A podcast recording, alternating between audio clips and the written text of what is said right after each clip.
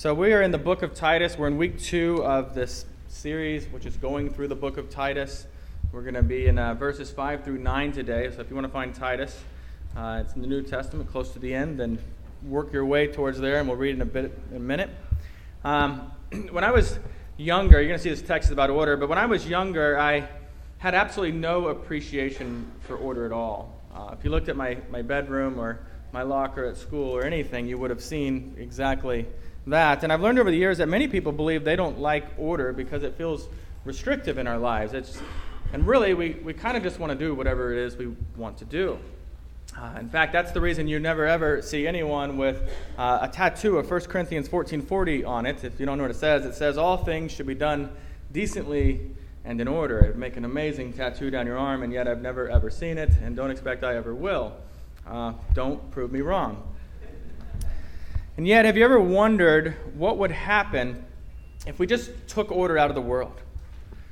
You know, you know, without order, our, our planets and our, our solar system would, would collide or just fly off into the universe and, and, and be gone. Or if you, you took the bones out of our bodies that give us structure and, and order, you know, we'd, we'd be on a planet with seven billion people who look like Jabba the Hutt. You wouldn't want the guy building your house to, to do so without using blueprints or some sort of instructions. Or uh, Home Depot, you know, every time you walk in there and you think it's so hard to find things in here, can you imagine if you walked into Home Depot to get a, a three quarters inch wrench? And I honestly have no idea what that is, but uh, you walk in there only to find piles of stuff everywhere, and instead of the aisles of, of categorized items. See, there's a, a, a reason that order is helpful. And it is helpful in every area of life, and especially the church. And what we see in this text we're going to read today is that God has, has not left the church without instructions for, for order, for how to set things in order. And if we're as, we as a church are going to be true to our commitment that we're going to be people of the Word, of God's Word, then this is the model of church leadership that we need to follow. Uh, and so let's read the passage, and then we can unpack it together. So let's begin. Titus chapter 1, verses 5 through 9. This is why I left you in Crete, so that you might put what remained into order, and appoint elders in every town as I directed you. If anyone is above reproach, the husband of one wife, and his children are believers and not open to the charge of debauchery or insubordination, for an overseer as God's steward must be above reproach. He must not be arrogant or quick tempered or drunkard, or violent, or greedy for gain, but hospitable, a lover of good, self controlled, upright, holy, and disciplined. He must hold firm to the trustworthy word as taught, so that he may be able to give instruction in sound doctrine and also to rebuke those who contradict it. The grass withers and the flower fades. Let's pray. Lord, we thank you for your word. We thank you that we haven't been left without direction in life or faith or even in how your church should be organized uh, and how your people should be cared for. We ask that you would give us a desire to be under authority for the sake of our own good. We ask that you would raise up elders in this congregation for the care of this congregation. And we ask that you would make our, our current leadership humble and caring and patient and gracious.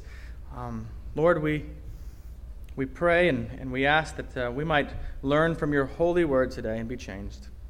In Jesus' name we pray. Amen. So, before we start, I'll tell you right off the bat that this is a weird text because it is about organization. And, and I really have this concern that you may be particularly tempted to just zone out today. Um, because I know that when I'm listening to instructions and I, I hear something that doesn't pertain to me in particularly, I, I, tend to just kind of zone out and think, well, I'll get back in this as soon as it comes back around to, to me. Uh, you know, if I'm at a conference and the guy up front is saying something like, you know, important info uh, for those of you that drove your car here today, and, and I think that I, I, hear this and, and you know, afterwards I realize, you know, you know, I didn't drive my car, and, and so then everything I hear after that point is just him going blah, blah, blah, blah, blah, blah, blah, blah. Uh, and I don't want you to, to hear that today, right? So uh, I don't want you to hear this is about elders and then to think to yourself, I am not an elder. I don't desire to be an elder. I don't think I can be an elder. And then for me to later on be cleaning up the sanctuary and to find your sermon notes and just see blah, blah, blah, blah, blah, blah. And again, don't prove me wrong. I don't want to find those. So let me again begin by reminding you why this is important for you. And then we'll unpack the text a little bit. You know, uh, first of all, we, what we learn here is good for you. It is good for you in regards to leadership in any capacity, anywhere. In your campus group, uh, leading a men's or women's Bible study, a, a, Sunday school class, if you're in the Greek system, leadership at home, uh, your home, wherever it might be. And, and, and second, this will teach you why your church has elders, why we have them uh, what they do for you, why that's healthy for us, and, and what expectations you should have for elders. Third, knowing how God and His Word has instructed His church to be led will help you when you are looking for a church home. Many of you are only here for a few years at a time, and, and we know that, and we know you're going to be going to another city, you're going to be looking for a new church home, and we want to give you wisdom for selecting that next church home. Uh, and finally, this will help you know how to pray for your elders. Because we very, very much need your prayer for endurance, um, to live upright lives like we see we're called to, and to care for the congregation. We need your prayer, and I think sometimes it's easy to forget that. so then, let's just jump right in here. Verse 5. this is Paul. He is writing uh, to a younger man named Titus, whom he has met on his missionary journey. Uh, and Paul has left Titus on Crete. Crete's an island south of Greece, and for whatever reason, he left him there. Uh, in fact, he gives us the reason here. He says the goal of leaving Titus there was to organize new churches, to put things in order. You remember, uh, the gospel has been preached, people have believed the gospel, uh, and, and they've been redeemed. But we know that the Christian life doesn't end there, right? You don't believe the gospel and, like, well, that's done, carry on with everything else. Uh, no, people are, are, are needing to grow. They're needing to grow in their knowledge of God, they're needing to grow in their godliness in their lives. Um, to gather and to worship together, to participate in the sacraments, to be cared for. Uh, and so, order was needed for this to happen. And what do we see here as the very first step, he says, for putting the church in order? Titus is to appoint elders in every town. Uh, appoint elders. Laura and I were, were talking to a guy who was planning a church where they decided they won't have elders. And we started asking them about leadership. You know, well, who are the leaders? And his answer was, well, whoever's leading is the leader. That sounds awesome, right? Um, what do you mean by that, though? Uh, and he said, you know, if they're bringing people to church, then people are following them to church, and therefore they are a leader. And what if they stop bringing people to church? Well, then they're no longer leaders. And, and I wanted to ask you so, so Hitler, he would have been quite the leader in your church, huh? I didn't. I have some tact. Um, but kind of that idea of just because someone follows you, like, I get it. In one theory, it's a leader, but should you be the leader? And, and what really concerned me was that God's word, as we've just seen here and also in, in Timothy, God's word has qualifications and instructions for church leadership. So, why in the world are we in this era where we are suddenly inventing all these new ways uh, to organize God's church outside of the design of God and His Scripture? And so, I'll, I'll tell you right from the start we at Manhattan Pres have elders because we see in God's Word that God has intended the church to be fed, to be led, and to be nurtured by elders. Um, and so before we even get into the qualifications, I, I, want you to learn that there's, there's three terms for elder that we see in Scripture. And I want you to know these so that when you're reading in the Word, you understand what's happening here. Uh, three terms for the office that are used interchangeably for the most part. They uh, emphasize different aspects of the role.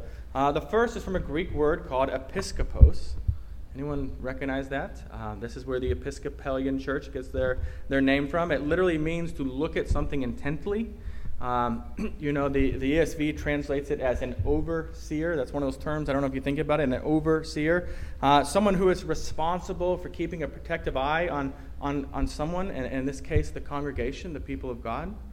Um, and uh, the word is, is here in our text, actually, verse 7. You'll see that word overseer. Another word for the office of, of elder is poimen. That's a Greek word which means shepherd or pastor.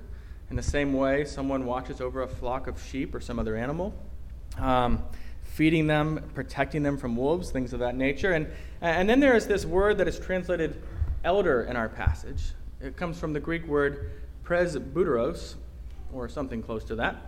uh, which is where we get the word Presbyterian from, right? In case you've ever wondered why we have this bizarre, hard to say word for our denomination and our church name, it, it means an elder eh, or a, a mature man. Our, our denomination takes that name because we are led by presbyters, we are led by, by elders. And so, thinking about the text, the, the idea here is that there was one local church per town at this point, and every local church would need elders for leadership, and Titus needed to know what to look for so that he knew who he should appoint to the position of elder in each of these churches. And, and, and that brings up an important point. Do you notice in, in verse 5 here? Is it talking about elder, singular, or talking about elder, plural? Do you see that there? What is it, singular or plural? You can say it out loud. It's the rare, rare interactive time right here. plural. It is. It's plural. It's, it is plural. And we see that all over the New Testament. When it talks about elders, it is plural. Uh, Acts 14 23, and when they had appointed elders for them in every church. Acts 20 17, Paul called the elders, plural, of the church to come to him. James wrote that when you are sick, call for the elders, plural, and have them come and pray with you. It's plurality more than one. And the beauty of this, this plurality is, is that it's parity, right? Um, um, it, it, the responsibility to shepherd and to make decisions isn't on just one guy, which I very much appreciate. It's on a group who are all equal. When the session gets together, the session is just a group of elders at, at, any local church. When a session gets together, I have one vote just like everybody else. Doesn't count as more, it's just one vote. And one of the beautiful things about having a plurality of, of elders then is that there is this um, continuity or, or, or uh, uh, consistency, right? That uh, let's say tomorrow I go out and I'm playing Pokemon and I wander into the street uh, and some guy is playing Pokemon while driving his car and he runs me over and I get killed tomorrow, right? I hope you'll be sad. I really do. But I also know that the church will continue on with the same vision. The theology is not going to change as a result of that because the leadership is a, a group of men committed to the same thing. And, and so the church would continue on. That's not true everywhere. A lot of places the pastor gets run over, and it could be a completely different church in two months. Um, there's something in- incredibly freeing about this idea of just shared ministry, shared care, shared responsibility. Um, and so, what we do as, as elders is, is to oversee the, the spiritual nurture of the local congregation. Uh, there's active, actively shepherding the Word of God. That's the feeding. There is praying for the congregation. There is administering the sacraments, checking in and seeing how people are doing. How can we pray for you?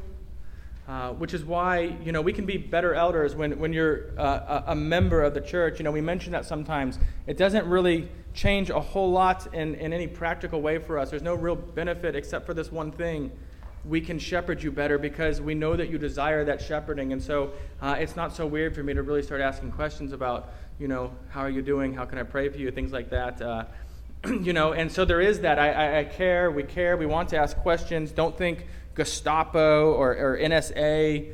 Um, think loving parent who, who cares about your spiritual nurture. Verse Peter 5 1, 1 through 3 gives us a, a good picture uh, of how this care is to be given. There, it's an encouragement to elders that's being written, and it says this it says, Shepherd the flock of God that is among you, exercising oversight, not under compulsion, but willingly as God would have you, not for shameful gain, not eagerly, not domineering over those in your charge, but being examples to the flock. And so you get a picture of what this should look like. And so then the rest of our, our passage today is, is about what qualifies someone to serve in the role, the office of elder. And it's not necessarily a complete list. Uh, 1 Timothy um, adds a few things to this list, but it, it gives us this, this picture of the character that we're looking for that someone ought to possess if they're going to serve in this role. And so let me just start by, by pointing out then that in 1 Timothy, it's clear that someone should desire to be an elder. That, that's something they, they want to do. That doesn't mean that, that, they're, that they're campaigning. Uh, I hope you don't see Tim hanging up signs saying, vote for me, make this church great again. Just kidding. Uh, something like that. You know, he's not campaigning, campaigning for it, but, but for the position, but someone who's not reluctant to be one, that they desire to actually serve in this role. And part of that's understanding that being an elder is not a reward. It's not because you've been someplace so long or you've shown yourself to be incredibly holy. Uh, something of that night, you know, it's not a prize, it's a responsibility. There's no age requirement that qualifies someone. It is called an elder, and certainly age helps develop these qualities that we're going to see in this list. Uh, what's very clear is it's not necessary that an elder be of great worldly position of any sort, uh, or wealth, or high education, uh, but it is necessary that they be, be godly men. And that's the idea behind the statement in verse 6 where it says above reproach. Uh, above reproach literally, literally means unblameable, that we can't blame you, right? It doesn't mean that you can't be accused of something, um, but that there'd be no evidence against it because there is none. It says an elder is to be the, the husband of one wife. Look at that very carefully because it doesn't say that the elder is required to be married. It, uh, Paul wasn't married. The point is that an elder, if married, he must be a faithful husband to his wife. And the Greek here literally says he is to be a one woman man. That sounds like a slang term, but that's the, the literal, Greek, literal Greek there one woman man. And then the text goes on to speak about his, his children. It says uh, that his children are, are believers. That term believers there is, is translated from a word that means faithful, which usually means someone who has faith in Jesus, a believer. Um, but given the inability to guarantee your, your child believes the gospel, and given the context here, it's more likely uh, means something along the lines of children are, are not in defiance of, of their father, right? Um, because it explains this, this faithfulness of the children. It gives us a picture of what it looks like, saying that they are not living in debauchery, and it's saying that they are not in insubordination. Um, debauchery, we don't use that. Maybe we do use that word. Um, debauchery is defined as excessive indulgence in sensual pleasures. Uh, so it's looking at the character of these children. And insubordination, which is a great Scrabble word, if you can pull it off, means refusing to obey.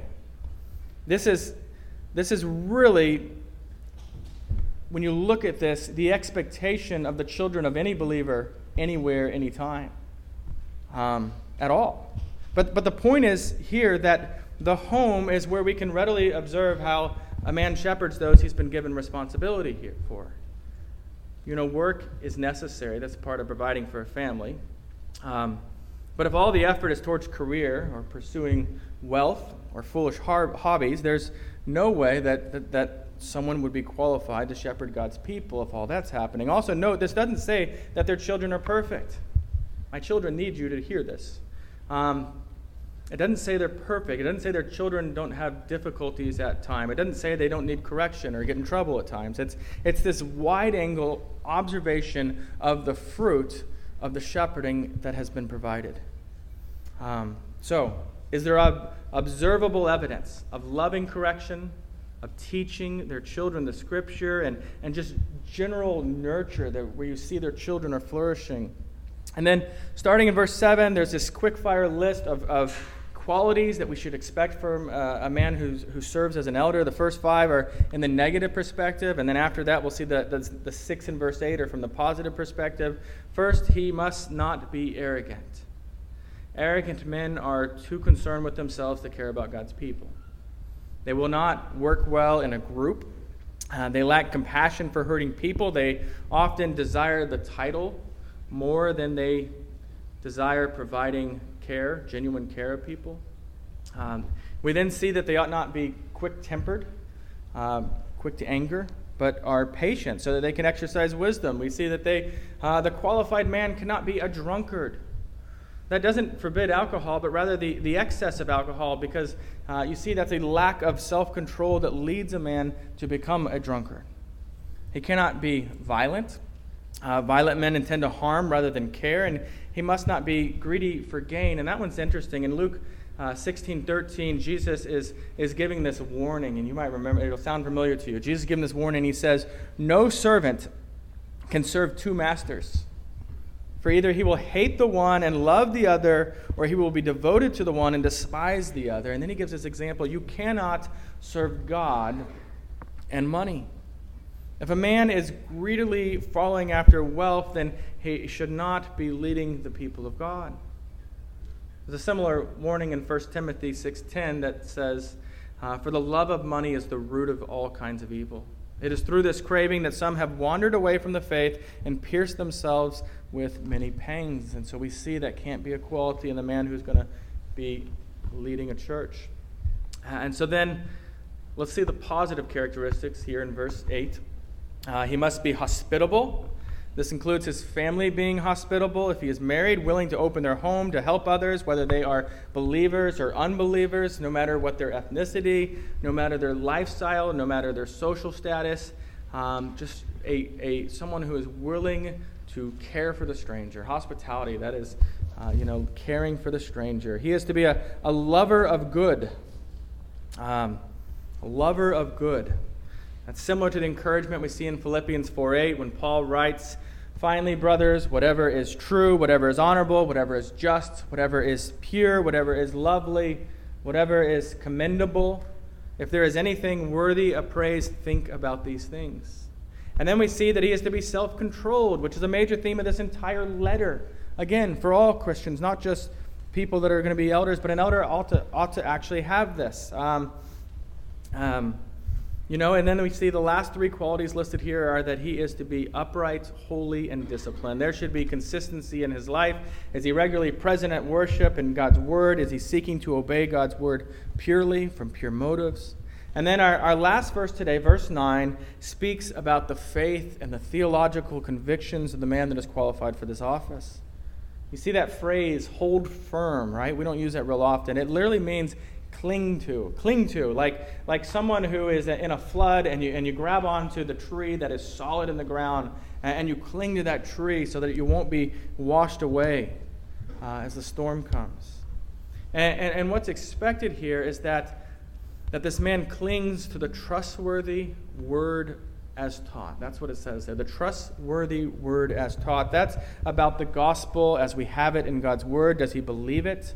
Does he believe that this is the inerrant word of God, that is trustable, that it is uh, believable?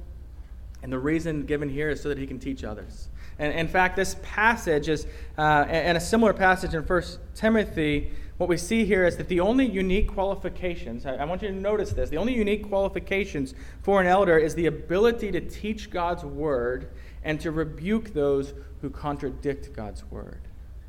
Uh, teaching you understand what I mean by that? I, I mean that the rest of these qualifications that we've just learned should be really true of any mature believer anywhere. Uh, no one, no Christian ought to be arrogant. No, no Christian ought to be quick to fly off the handle, or, you know, all Christians ought to be hospitable and self controlled and, and, so on. You know, we really can't think to ourselves, you know, I, I don't ever want to be an elder, so I guess it's cool that I be a drunkard. That's not good logic. That's not what we're seeing here. Uh, these things are, are, are, universal for the most part. And so that's why we see this teaching part is so significant. This, and, and understand, this doesn't mean that, that they need to be the best teacher that you've ever known or, or that they need to know more than everyone else in the room, um, which is comforting to me, especially in a university town like this. But, but it does mean that, that they need to be able to, to clearly and with faithfulness to the scriptures be able to teach God's word. Uh, we see this in, in 2 Timothy 2 1 and 2, the first two verses. Paul's writing to Timothy and he says, What you have heard from me in the presence of many witnesses, entrust to faithful men who will be able to teach it to others. That's how it gets passed along. Um, you're going to see Travis and, and, God willing, other elders teaching and, and even preaching here. Uh, they won't preach as often, not because uh, they're not capable to do so, but because they have careers and a lot of other things they have to worry about. They don't have as much time as I have for preparation. Um, and their lives have not been set apart in exactly the same way for this task. Um, but I love that our, ables, our, our, elders have been able to preach and they are able to teach uh, in parish groups and other settings.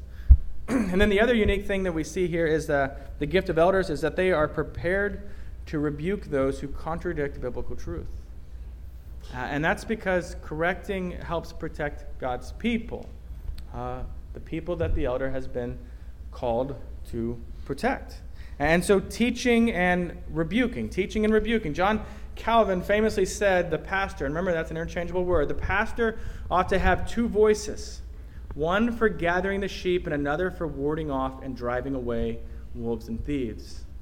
The scripture supplies them with the means of doing both. For he is deeply, if he is he who is deeply skilled in it, will be, be able both to govern those who are teachable and to refute the enemies of the truth. So then, throughout all this, you've likely noticed that I've been using uh, masculine terms for elders, right? Um, which is likely raises this question for you: Are uh, are only men to, to serve as elders in the church? And and the answer is is yes. Only men are to serve in the specific role of elder in the church. And as much as I want to say that completely apologetically in, in the culture that we live today, uh, as much as I want to give all sorts of, of, of qualifiers to that, I, I won't because it's with biblical conviction and not cultural sensitivity that we've come to that conclusion.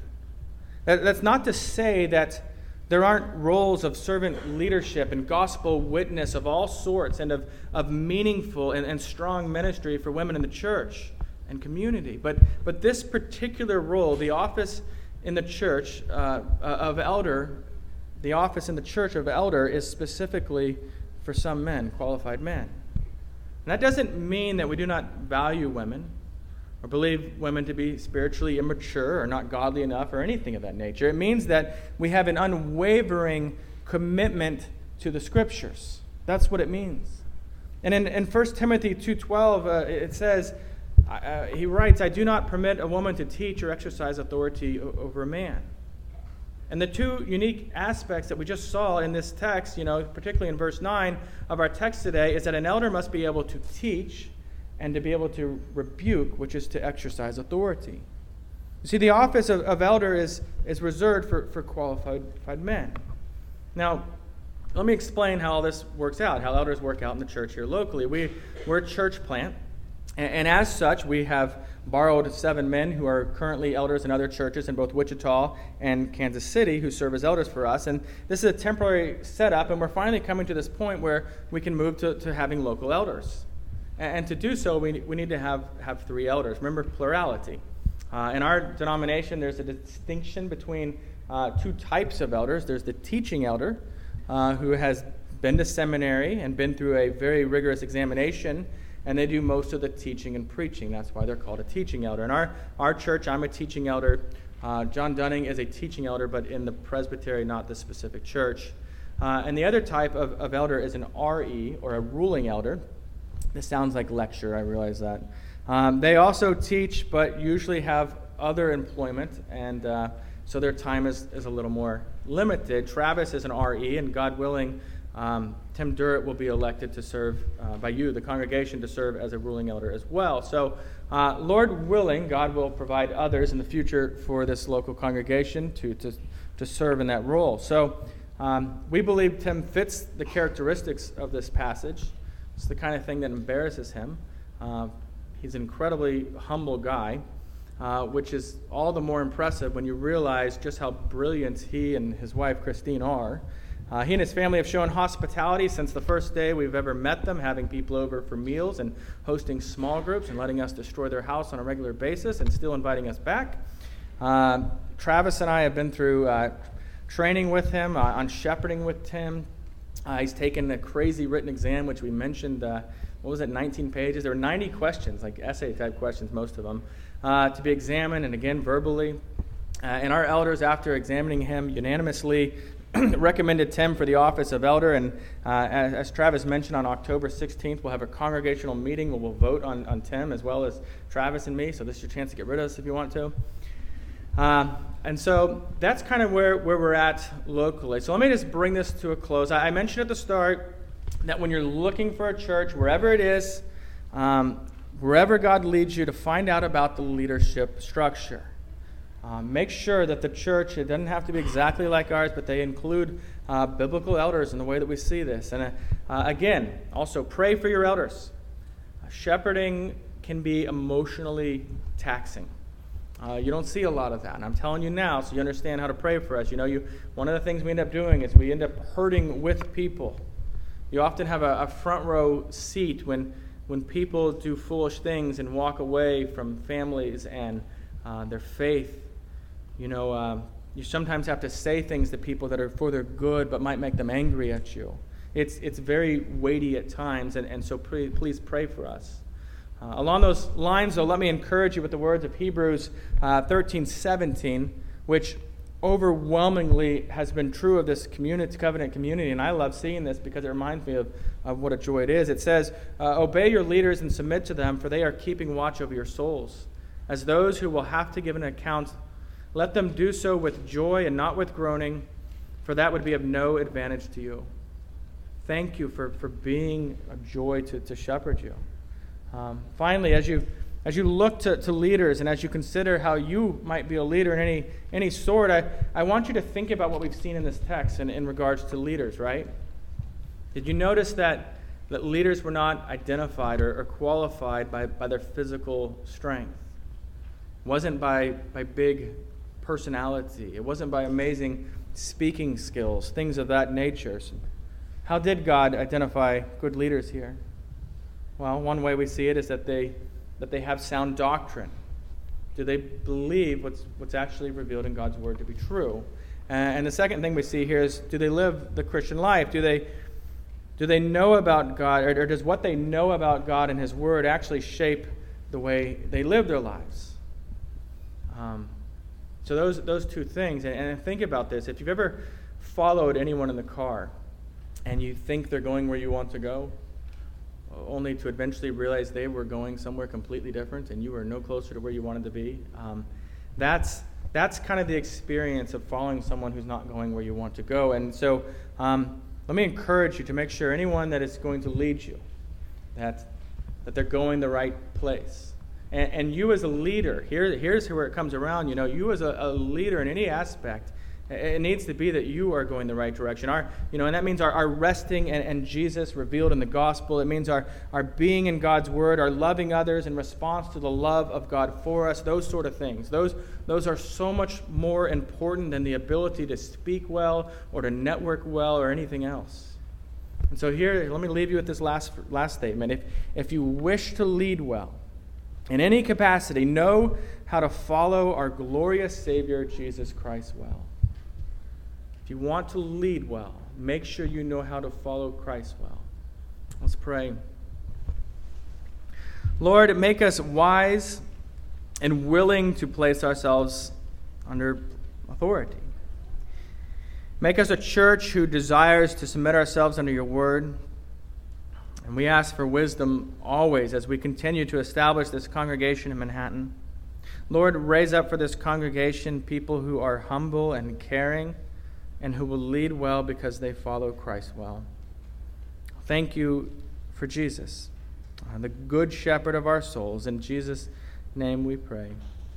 Amen.